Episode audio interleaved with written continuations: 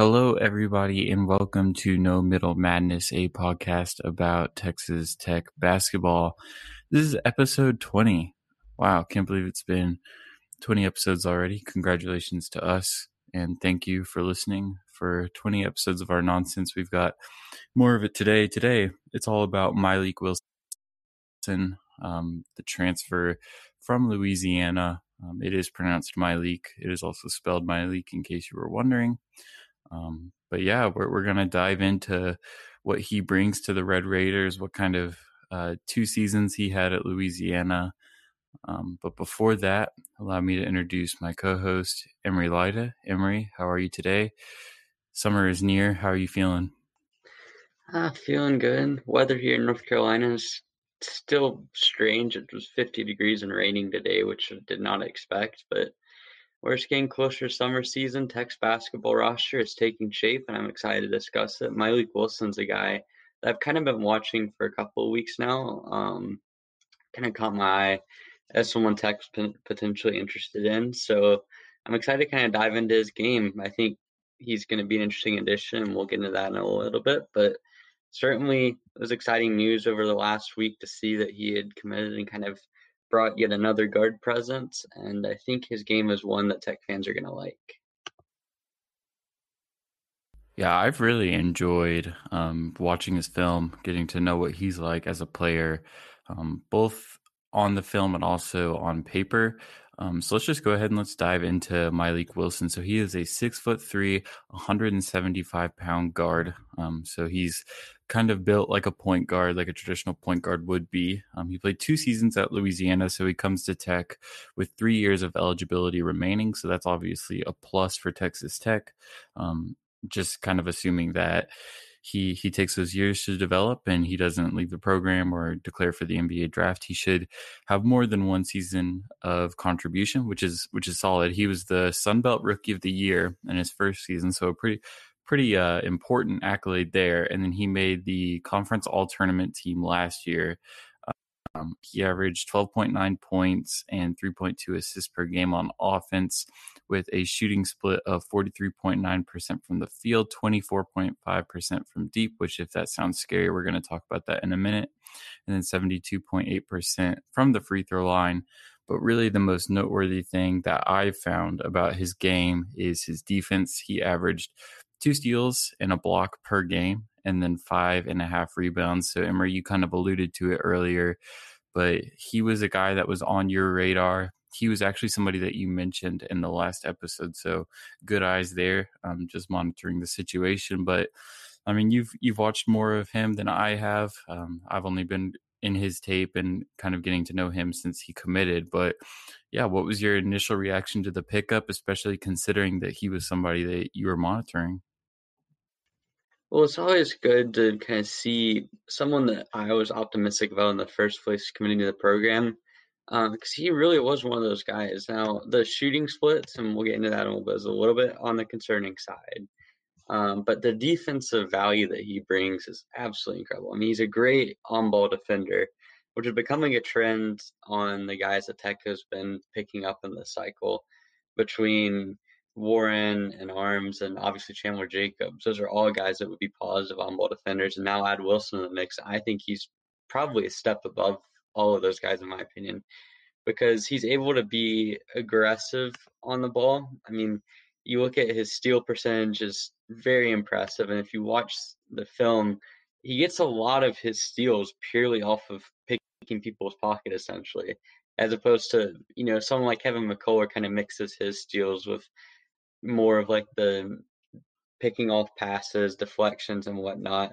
And someone like Terrence Shannon in his freshman year, for example, really thrived off of the off ball steals. Whereas Wilson's one of those guys that gets a lot of steals just simply from taking the dribble away from another player. And I think that's seriously impressive and speaks to his aggressiveness and his ability to do it without fouling. I mean, obviously, his foul rate got a little bit excessive at times. Um, I mean, there were a couple of games over the course of his couple of years where he flirted with foul trouble. He only fouled out of one game this past season, but certainly he's able to play that aggressive on ball defense off the ball, his instincts are pretty good as well. I mean, I don't think he's necessarily the elite off ball defender. I think someone like Nimari Burnett, for example, was who I would consider to be the barometer for being like an elite off ball defender. But he certainly has the capability to be disruptive off the ball, to really make sound rotations, did not seem to make a ton of mistakes there. Um, and then obviously that's sort of the defensive side where I think he's really valuable and someone that you can plug and play into your rotation.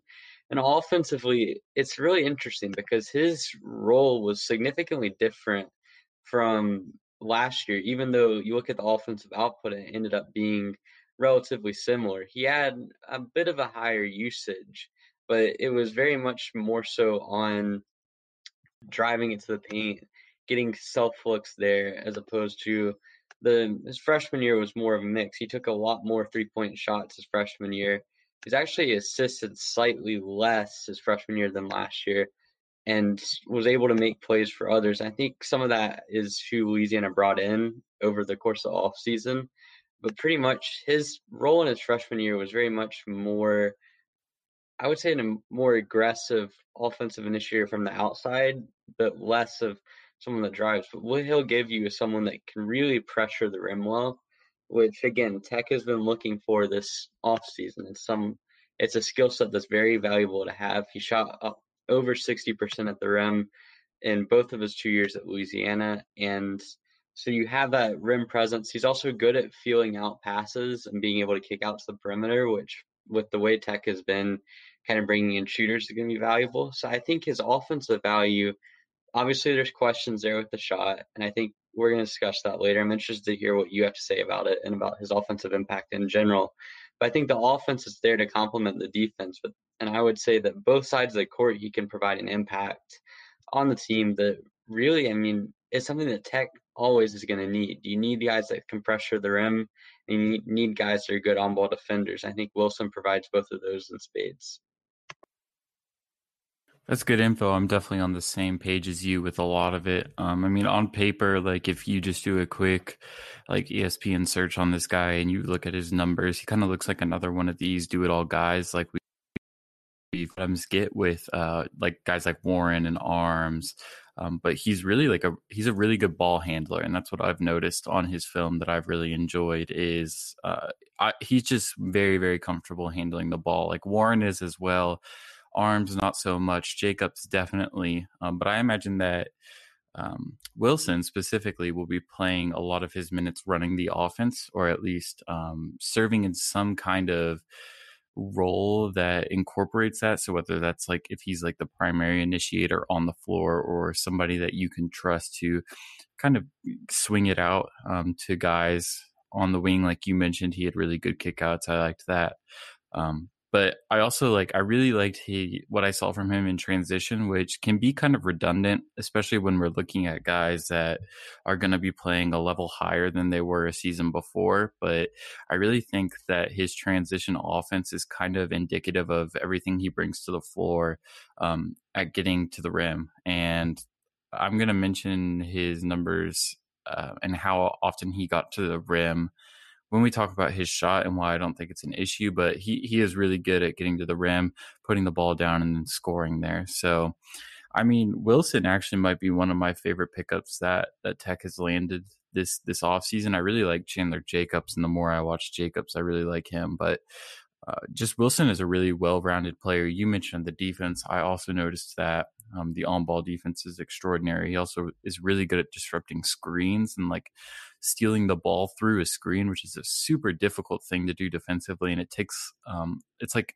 a lot of IQ in addition to just pure talent. So that's definitely a plus. Um, but I definitely think that he can be one of these guys that maybe defends a position up so I can see him guarding like twos and maybe threes in, in some situations. Um, I can't believe he's six three.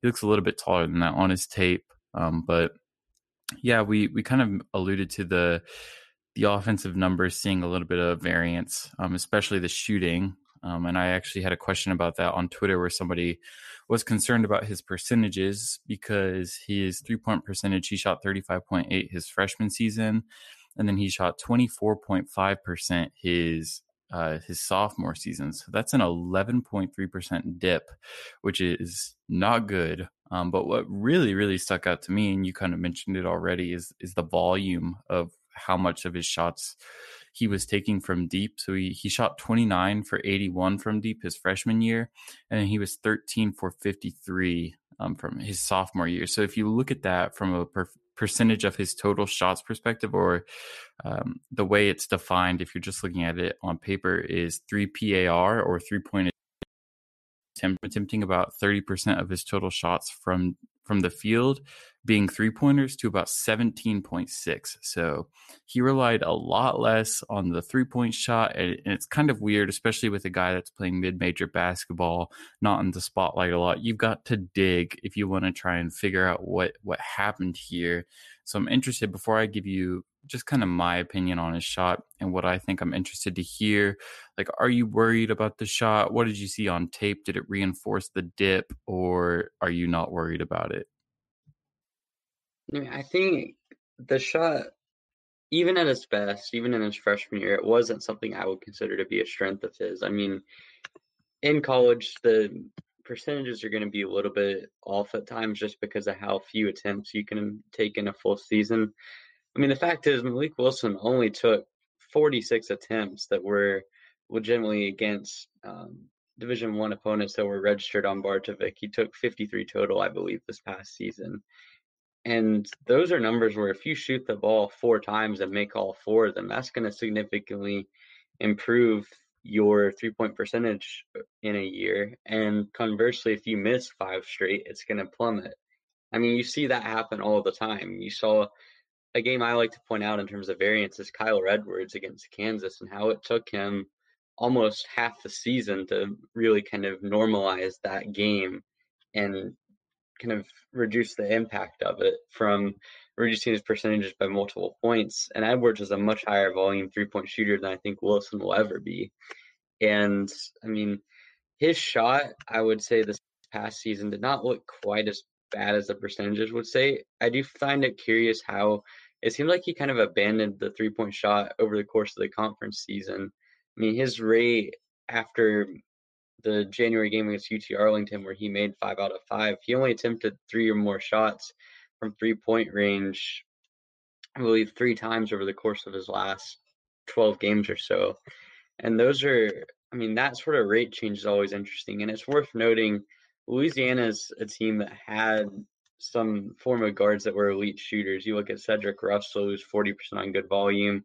Then someone like Devin Butts came in and was a really good kind of off the ball shooter, someone Tech could still potentially go out and get, which I mean, we can talk about later. But going on with that, Louisiana had shooters around them. And I think kind of playing into that whole he's great at driving and kicking, it also reduced the need for him to do something that he wasn't particularly efficient at. I think if you look at the freshman tape, it wasn't like he was taking easy shots to get to that 35% from three. He took a lot of shots that were kind of more on the difficult side, a lot of pull up jumpers. Obviously, the mid range would enforce that, where he took only about a quarter of a shot to assisted, and then the three pointers in his freshman year, he still took a lot of off the dribble shots and a lot of shots that were arguably pretty contested. And I think that his shooting is honestly a case where he's more comfortable shooting it off the dribble, which is kind of rare. Um, I'm not sure it's really a big issue because I don't I don't think he's ever going to be a guy that's a real spot up threat just because he's clearly struggles to some degree with his form in that case. Um, this is getting real nitpicky, by the way, so I'm going to warn you here. But he's got kind of his legs tend to come together quite a bit where he shoots and at times can even come across, which is not something you want to see from someone that's an elite off ball shooter, someone that kind of thrives in that role. And he also has a little bit of a lean to it, even though he squares up. I mean, those are just kind of minor things that over the course of a season you won't really notice that much in the field of play, but it is something that I think kind of limits his off ball. But on the ball, it helps to create separation occasionally with kind of how quick and twitchy his shot can be. And so I think you're going to see him take shots that are off the dribble. And I think it's almost going to be a little bit similar to Mac McClung and how he's a guy that can create separation on his shot pretty well. And I think his ability to shoot off the dribble is still a valuable trait, even if it's not the most efficient shot. It's one that he's comfortable with taking. And even even over the course of the last season, there were a couple games where he was willing to pull the trigger on that. And I think his overall ability to get to the rim is still going to be more kind of valuable. And his shooting, it is a swing skill because I think it allows him to be more of that on ball creator, just having that ability to pull up and make defenses respect it. But I mean, I wouldn't say the shot is a huge red flag. It's not like he's Ben Simmons where he's straight up incompetent and inability and unable to shoot the ball from deep. But it is something where I think he's certainly limited in what he can do. And so, I mean, I guess to conclude, and it's kind of been long winded, but I would say that his shot isn't one that I would say is broken. I think it's one that's limited and it's going to make it to where he's not necessarily someone that you want to have out there as a floor spacer by any means. But I wouldn't say that it's useless because I think his ability to hit off the dribble is still valuable and still something that the team can utilize. Yeah, it's funny. We we've got a lot of the same notes here, so I'm going to try and not uh, totally repeat what you just said. But um, I kind of just asked around, talked to some people that I know that watch a lot more mid-major basketball than me, and I had a few of them that were like, oh, like last year was an outlier. He he'll be like a 34, 35 percent shooter um, at Texas Tech with like some good Big 12 spacing. And then I had a handful of people say like, uh, I don't really buy the shot. I don't really know like how he shot that well his freshman year. Like last year was more coming to earth. So I think it's interesting that like usually I like to help uh, utilize other people's opinions who are more well versed than I am to kind of form or at least set my expectations for a guy. But really now I've just got to rely on what I, what I've seen on film and just kind of what the numbers say. Um, but I mean, you mentioned being nitpicky. I also noticed that um, his form is a little weird. He kind of I don't know if you've you've heard it referenced this way, but he kind of snake bites his shot. Um, he kind of uses a lot of wrists, like he he almost like beams it towards the basket rather than um, shooting it in like an arc arc motion, which is kind of like that's extremely nitpicky, but like you can see it in his free throws. His, elbow is a little bit weird, his right elbow, and you can really see his his el- his wrist um, really carrying a lot of the shot there. Um, but like you mentioned, I noticed that he did create a lot of his shots off the dribble. Um, and so I, I'm, I'm with you. That can be a good thing and a bad thing. It can be a good thing in that you know, if you get him the ball in the corner, he's not going to just stand there and try and pass out of it. He can hopefully um, take a couple of dribbles and then shoot. Um, but also, you hope that he can make those shots from the corner without having to put the ball on the court. And then he has good range, especially his freshman year. That's what I noticed. He took a couple of really deep shots and, and he made them. Um, so I, I don't really know if if it's going to be a weapon at Tech, and I, I like what you what, what, you mentioned with the liability. I kind of had something similar written in that. Um, just to, I, I, still can't get accounting out of my head, but whether it'll be an asset is, is to be determined. But I don't see it being a, a handicap or a liability. I mean, you look at his numbers last season, and he shoots 13 for and you want to go look at at players on last year's Texas Tech team, and, and I, I, just wanted to see who had similar numbers to him. And Kevin McCullar's are, are almost identical. McCullar made 13 shots just like Wilson, um, but he attempted 46. So he was actually a little bit better of a shooter than Wilson was last season. And I mean, Kevin McCullar, it, w- it would be nice if he had a shot, but he's not getting like played off the floor because of it. And then, I mean, like you mentioned, he just gets to the rim so well. Wilson does. I'm, I'm really excited about that. I think it'll be his best um, weapon on offense. I think we're going to see it a lot, especially next to guys like Arms, who really want who you want to keep in that secondary playmaking role, who you don't want really initiating the offense. I think that's going to be a huge asset for him. He was 78 of 127 at the rim, so he shot about 62% at the rim. And I mean that that's a lot of volume that that tells me. And then he fish, and then he finished there uh, well. He finished there efficiently. Um, I think that'll really complement guys like Davion Warren. Warren was 95 of 137, so just under 70%. Um, that's really exciting. Having guys that can create their own offense, especially high percentage shots, so guys that can get to the rim.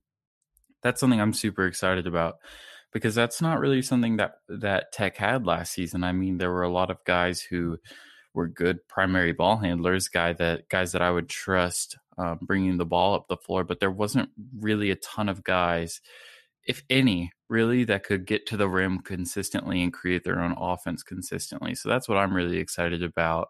Um, but I know the thing that has to have Mark Adams the most excited is the defense.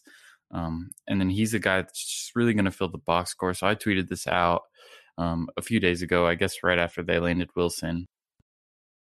And 25 Division One players that averaged more than 10 points per game, while also having a steal rate greater than 3%, a block rate greater than 2%, and a rebounding rate greater than 8%. And three of those 25 players, um, and that's Kevin McCullar, Mylik Wilson, and Davion Warren, will play for Texas Tech next season. So that's really good news, and it bodes well for Texas Tech's defense, especially. Um, but I guess if you could just kind of, I know this is the hardest part of kind of gauging these transfers um, and trying to figure out where they'll fit in. But if you could kind of predict what kind of production you think Warren Wilson is going to put up at Tech next season, what do you think that's going to look like?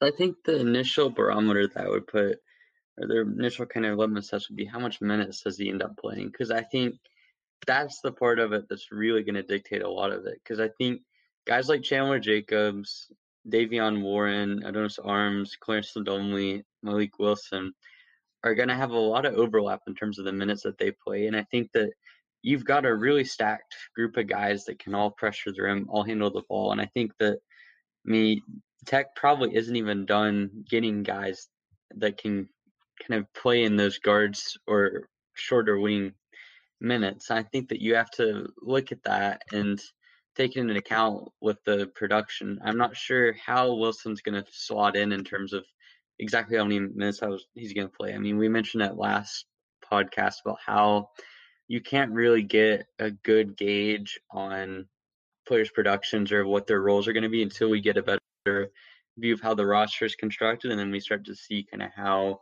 they look in practice and how Mark Adams is going to be utilizing them. Because I think that's a very important aspect of this. Is you've got someone like Malik Wilson and Ernest Arms and Davion Warren. All three of those guys come from places where they played a lot of on-ball minutes, being primary ball handlers. I don't think all three of them are going to play that specific role at Tech. I think specifically Arms is almost certainly not going to have anywhere near the usage he did at Winthrop. And Wilson is another guy where you where he's had a lower usage. He was more he played a lot of on ball minutes, but it was didn't necessarily necessarily correlate to being the engine, so to speak, of his offense. Whereas someone like Davion Warren really kind of manufactured so much of the offense for Hampton. And I think that you have to kind of look at that. And I think Wilson, the best thing for me to look at Wilson's production would be kind of take a each phase of his game. You look at his defense, and you would expect his on-ball defense to carry over. I mean, he certainly had a good game against Baylor on the defensive end. I watched a good portion of that, or what I could find. Obviously, it's so far back and wasn't on a perfect platform. I'm pretty sure it was on like FloHoops or something. But he had two steals in that one, and both were on-ball steals. And he generally played well against Davion Mitchell and Jared Butler. So he was forced to kind of play against them a lot.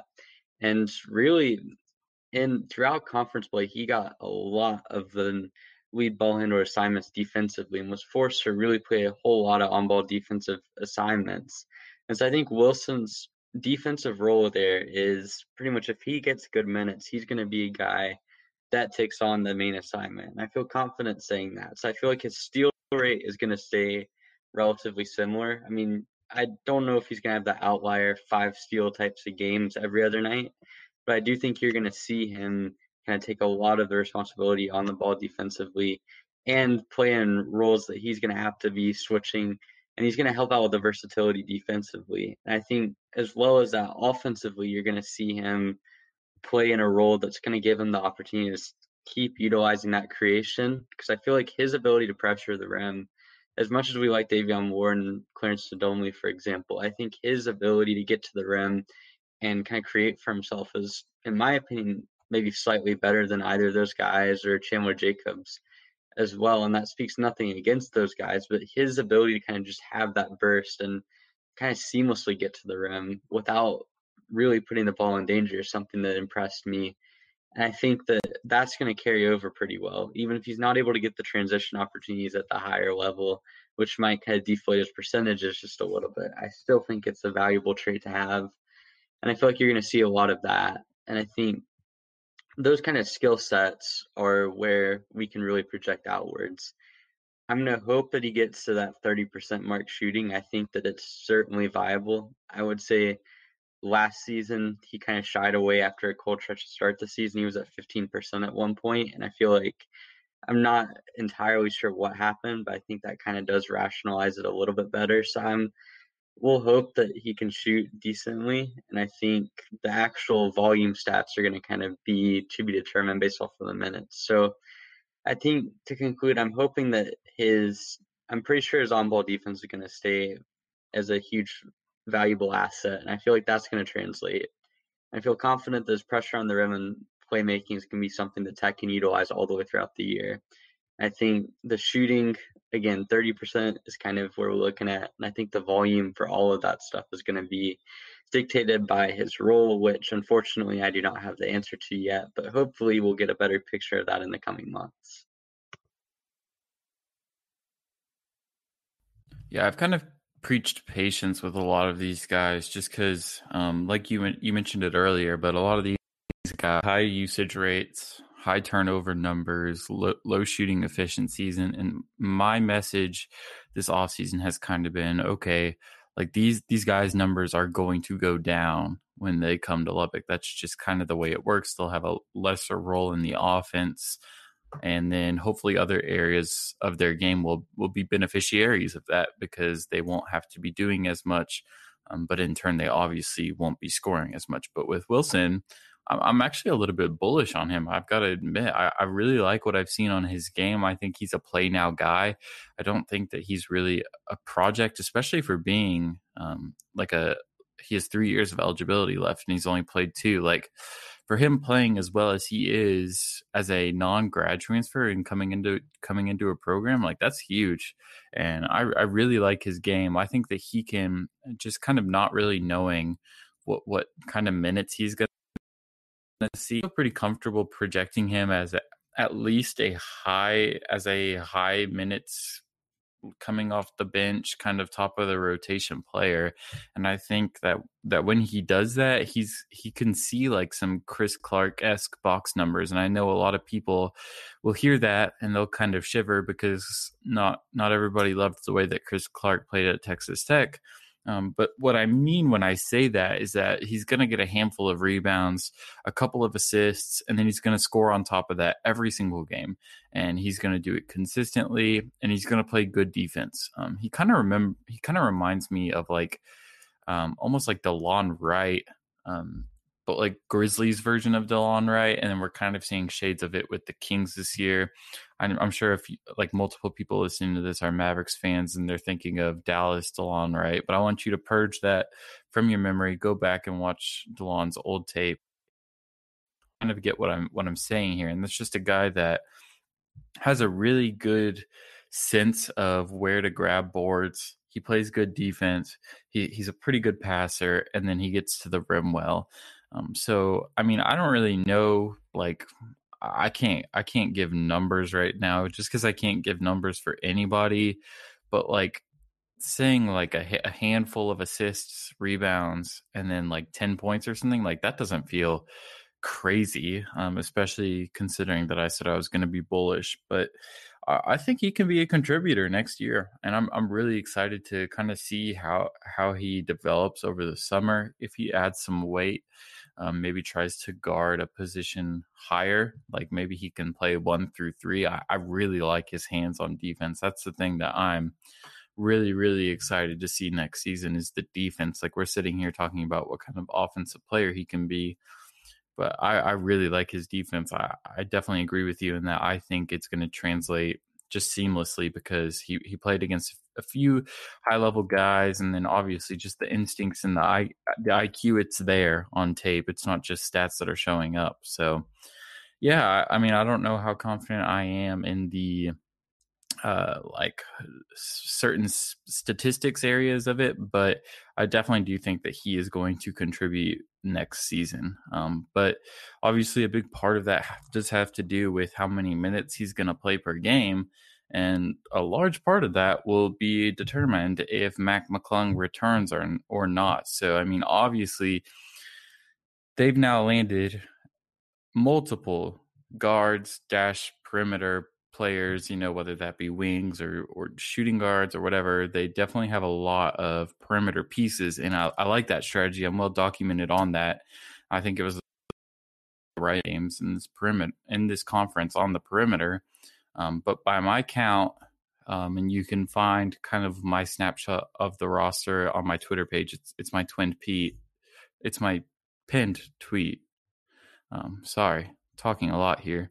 Um, but my count does include Avery Benson and um, Ethan Duncan as scholarship players. Um, just to be conservative, there has been some reporting on Duncan being a scholarship player. Nobody really knows with Benson, it seems like. And that doesn't include McClung. They have three scholarships left now. So obviously, it, it's getting kind of to crunch time. You know, er, a few weeks ago, we, we came on here and we were like, throw a scholarship at everybody, see what happens, see what sticks. Um, but now you've kind of got to start being methodical. You've got to start thinking about the way the roster is coming together. And with that said, it has seemed like the staff has really emphasized these perimeter pieces and these guards. You mentioned the last episode when we kind of gave our percentages on these guys returning that you thought it was interesting how a lot of these guys we're replacing Terrence Shannon type roles who I mean we both think is gone like we both think are, is gone. We think he is an NBA player and we think he will be drafted. But neither of us were really totally confident in McClung leaving but it seems like the recruiting strategy is telling us otherwise. I'm curious to hear if you think that's true do you do you think that the way this the staff is recruiting is an indication that McClung is gone or do you think this is just trying to load up at a certain position? Yeah, I would say that bringing in Mylik Wilson in a vacuum is not really indicative of anything outside of the fact that he's an exceptional basketball player But I think Tech could really utilize his skills. And I think in general, the focus on guards and wings this offseason, if you notice, it's been really kind of skill set based. All of these guys can play really good defense, and they all have varying skill sets offensively that they can utilize off the dribble. And I think that's something that Mark Adams has really placed an emphasis on. I think it preaches versatility and it preaches being able to play with pace and continue to switch effectively on defense and have having solid on ball defenders throughout. And so, I mean, I would say as of now, Mac McClung at least in my opinion, I haven't really changed my mindset on the odds of him coming back just based off of who Tech has recruited because it's really like pretty much all of these guys I can feel like I can explain away without bringing up McClung's name. I mean, Chandler Jacobs, for instance, was brought in really early in the cycle. Someone that kind of had that defensive ability with a whole lot of shooting ability and the ability to get to the rim. Mylik Wilson is kind of really that great facilitator, good at pressuring the rim, obviously an elite defender. Those are skill sets the Tech needs. And then you start looking at guys that are more wing hybrids, guys like De'Vion Warren, Adonis Arms that Tech brought in. I think more along the lines of the Terrence Shannon role. I kind of touched on this last episode. Those are guys that you can expect to fill in the rotation. Not say that they're going to be TJ Shannon esque, but you their minutes are going to be fulfilling a lot of the roles that TJ was supposed to do. And so I think certainly TJ Shannon's a guy I do not expect to come back. But I feel like with the guard situation, it's a lot more up in the air. I mean, I'll say if Tech goes after another primary ball handler, if they end up going all the way through and landing them, then I would say that's more of more of an indication that McClung isn't coming back. I mean, certainly we've seen Tech go after guards throughout the cycle even guys that they haven't been able to get, whether it be Devonte, um, DeVante' Jones or Davion Harmon, those guys that they didn't land. Obviously, Mylik Wilson that they did land, and then, but really, it's been the wings that they've been really going after. I mean, we've seen Sardaar Calhoun recently transferring from Florida State. Tech has had a lot of perceived interest in him, but I wouldn't say even he is a good indication of McClung leaving because he's another one of those wing creator that creators that can get his own shot, but he's also more along the lines of a two or a three as opposed to a pure initiator. So, I mean, at this point, I don't necessarily think that McClung is staying or going. I wouldn't read too far into what Tech has been doing. I think they're just going out and getting guys that really fit what Mark Adams is trying to do and can play a good role on this team. Um, again, if that changes, you'll hear about it, whether it be on here or on Twitter. And I certainly think there's an avenue where Tech could go after a series of guys that would make me analyze that. But as of now, I mean, I'm not reading too far into it. As I said last episode, I think that it's more likely than not that McClung is gone, but I don't think the specific guys that Tech has gone after has made me reevaluate that in any way. I'm with you. I don't think that I've done a complete 380, 360, whatever, on where I was um, the last time we kind of touched on this. I think in our last episode, I said I was like 85% sure that McClung would come back and 50 per, 15% sure that I, I thought he would leave. Um, but now I think I'm kind of like 70 30. And that's just just due to like the way that the spots are starting to fill. But I, I still do think that um, nothing we've seen is, is a great indicator um, of him leaning one way or the other. Um, like M- Mylik Wilson, obviously, I, I project him playing a little bit of a point guard role. Chandler Jacobs, I see him playing a little bit of a point guard role, but everything else is is really switchable, and that's by design, and that's Mark Adams being really smart and building a roster well. Um, but yeah, I don't think I, have completely flipped on on where I'm at, and I think you just kind of got to take a step back and, and re- reevaluate things. So like, there's 11 players on the roster right now, and then Marcus Santos Silva's scholarship does not count towards the limit because he is a senior and stayed with the school that he was at last season due to the new COVID 19 rule. So at there are at least 13 scholar or not 13 scholarships left. That that would be great. There are at least 3 scholarships left. So, I mean, you could even estimate like let's say Benson and Duncan do end up being walk-ons. Then you have 5 scholarships left. So, I don't think it's necessarily time to, panic or to read too far into things. I thought it was interesting um, Jon Rothstein today, obviously saying that Tech had been in contact with Brandon Mahan. He is like a wing from uh, who transferred out of UCF. He shot the ball really, really well this season. Um, so kind of another guy that can play on the wing.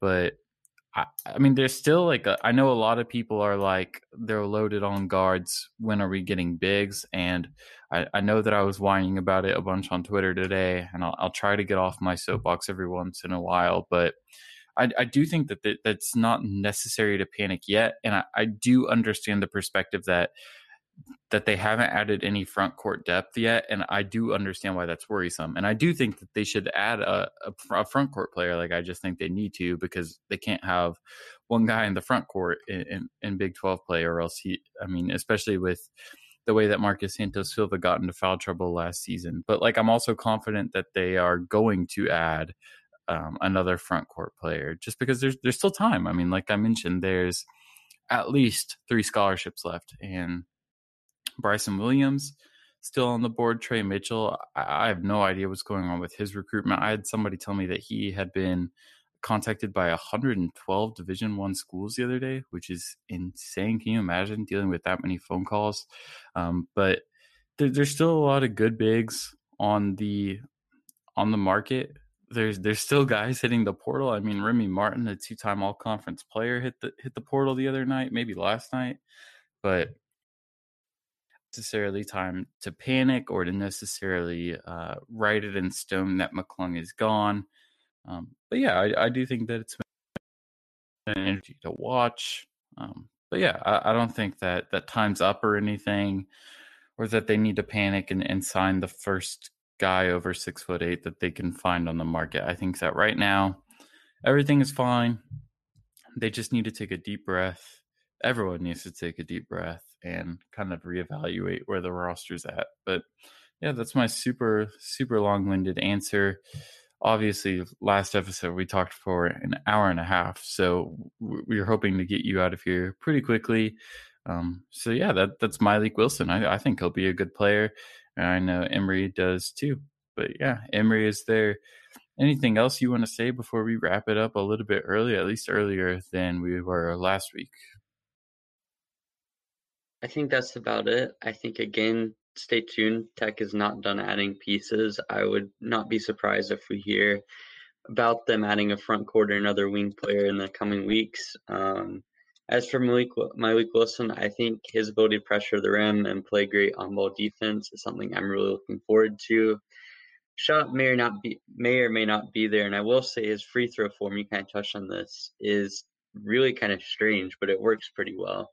So those are things that Tech fans are going to get to know about him in the few in the coming months. So that's about it. It was nice to get to talk again. It's a little bit of a shorter episode this time, which is probably a good thing because I think talking about an hour and a half for an hour and a half about a single guy might have been a little bit excessive. But yeah, I mean, hopefully the next time we come back, Tech has some more roster updates, some more guys that have great individual traits. And for now, you can stay tuned. Obviously, our Twitters are linked in the description, and we've been active with all the roster stuff going on. And continue to stay tuned. That's my message for the day. Yeah, Emery mentioned our Twitters. You can follow us there. Um, and then follow our, our main account that is also in the description if you want to ask a question or if you have any feedback uh, about the show we really appreciate it. But yeah thing, things will start slowing down here. I think like the last handful of episodes we've done have been breaking news ish i know that we're a couple of days late on wilson but we also have lives outside of a podcast. Um, but things will start slowing down just by nature of the fact that Texas Tech is running out of scholarships, um, and when that when that happens, we we do have some fun off season content. We're going to kind of recap uh, the seasons from the guys that are uh, returning, and then kind of talk about what they can bring to the court next season. But until things do slow down, we're going to keep bringing you these breakdowns. Like Emery mentioned, we'll probably hear some more news by the next time that we are on. Again, um, just follow us on Twitter if you want to interact. Um, leave us a review and subscribe wherever you listen. It really helps us out.